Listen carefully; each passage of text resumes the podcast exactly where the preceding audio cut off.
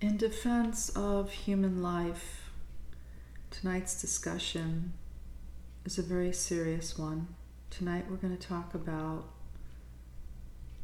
the abortion, the abortion craze that has taken over our nation for the last 50 plus years, and all the babies that have been murdered all the mothers that have been deceived to believe that those cells that were created in those ovaries were not a real human being. I was invited the other day to go to an abortion mill and to pray the rosary outside of it, and I was amazed at how many people were going in and out of this operation. Some were single women, some were really, really young girls, some were couples, and others were relatives bringing in young women. All I could see were cars coming in and out, in and out, real fast and we had the opportunity to speak with one couple that really seemed concerned about what was about to transpire for them. And I think what I walked away from this experience was that couple wasn't really sure if they were going to abort that child. And we had been out there all morning praying, a group of us. And um, I spoke with the group after and I mentioned to them, wouldn't it be amazing if all the rosaries we prayed today for these people, specific to this day, that one couple decided to keep their baby? We will never know the power of our prayers that day, but we will know and remember the sadness of seeing women coming out of there crying, whether it was the driver of a woman getting abortion or the actual woman getting an abortion. Uh, one woman looked like a, a mother of a daughter, and she could have been a grandmother, and she dropped her daughter off and came out crying hysterical. So I think we don't take seriously enough the gift of life. We don't take seriously enough how beautifully we're made, how perfectly we're made by God. And we don't take seriously enough how we respect our bodies. And we have all these babies that have been murdered over a period of, like I said, 50 plus years. And that's a lot of people that could have been and could have contributed to the society that we live in.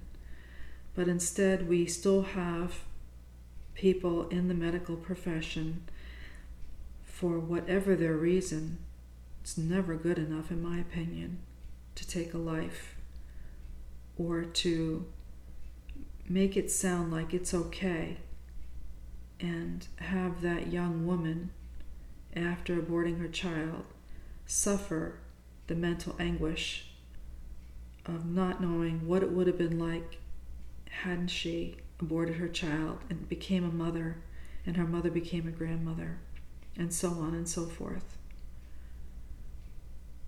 I think there's a psychological component that goes unrecognized, and nobody's talking about it. And we have this culture of death continuing its process day after day after day. I mean, I was looking at the license plates and they were from all the different states. People were traveling outside of our state just to have an abortion. And what's going to happen to those women psychologically when they go home? Months and years down the road? Will they commit suicide?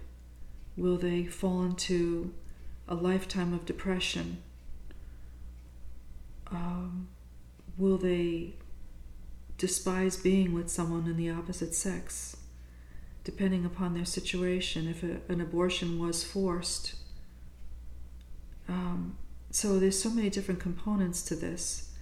And so I'm watching this happen, this this more that morning unfold before my eyes and and even the people that were with me, we were saying, you know, we can't believe we're sitting here holding up signs and trying to educate these women about how precious they are in the eyes of God, how beautiful God had made them and gave them the gift to conceive. There are so many women that can't conceive, that are just heartbroken day in and day out because they want to have a baby and they can't.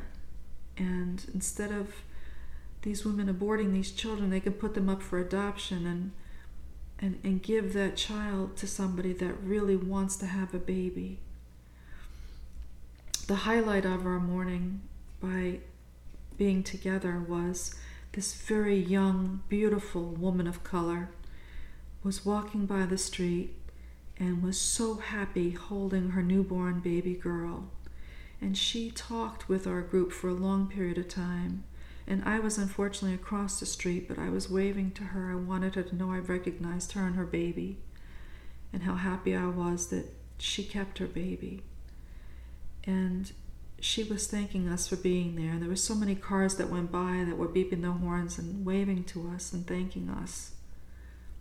I think there are people that live in communities, they don't want to see this happen. People that believe in life, um, you know, they, they want more for these children. And unfortunately, a lot of these abortion mills are very close to college universities, and um, they're just scooping up our children's children and they're taking them away from us with the lie of that they don't that's not a real child that's not it's not a developed child that's just cells. And it's not true it's a baby. Anyway um, it was a very hard morning and it was at the same time fruitful to gather with like-minded men and women who care about the culture of life and want to promote it and want to pray for the people that were walking in and out of those offices that day, that they will be convicted by God in a holy way, in a holy sense, to understand what transpired and to come back to their roots of family life and to the life that their mother gave them. So I also called on Padre Pio while we were there, and I begged him to send his guardian angel to be in front of this abortion clinic. And I begged him to help us through our prayers to pray with us so that this abortion mill would close. And that the lives that we prayed for that day, which were many, I would say at least a dozen, came in and out real, really fast. Um, and their their family members and their friends that they recognize that that was a baby that was taken away from them and that they were robbed of motherhood and that their grandparents were robbed of holding their first grandchild. So tonight I'm saddened by this podcast, but at the same time to be able to stand up to something that's intrinsically evil as a faith filled Catholic I believe in my heart we need more men and women to be at the forefront of this horrible act.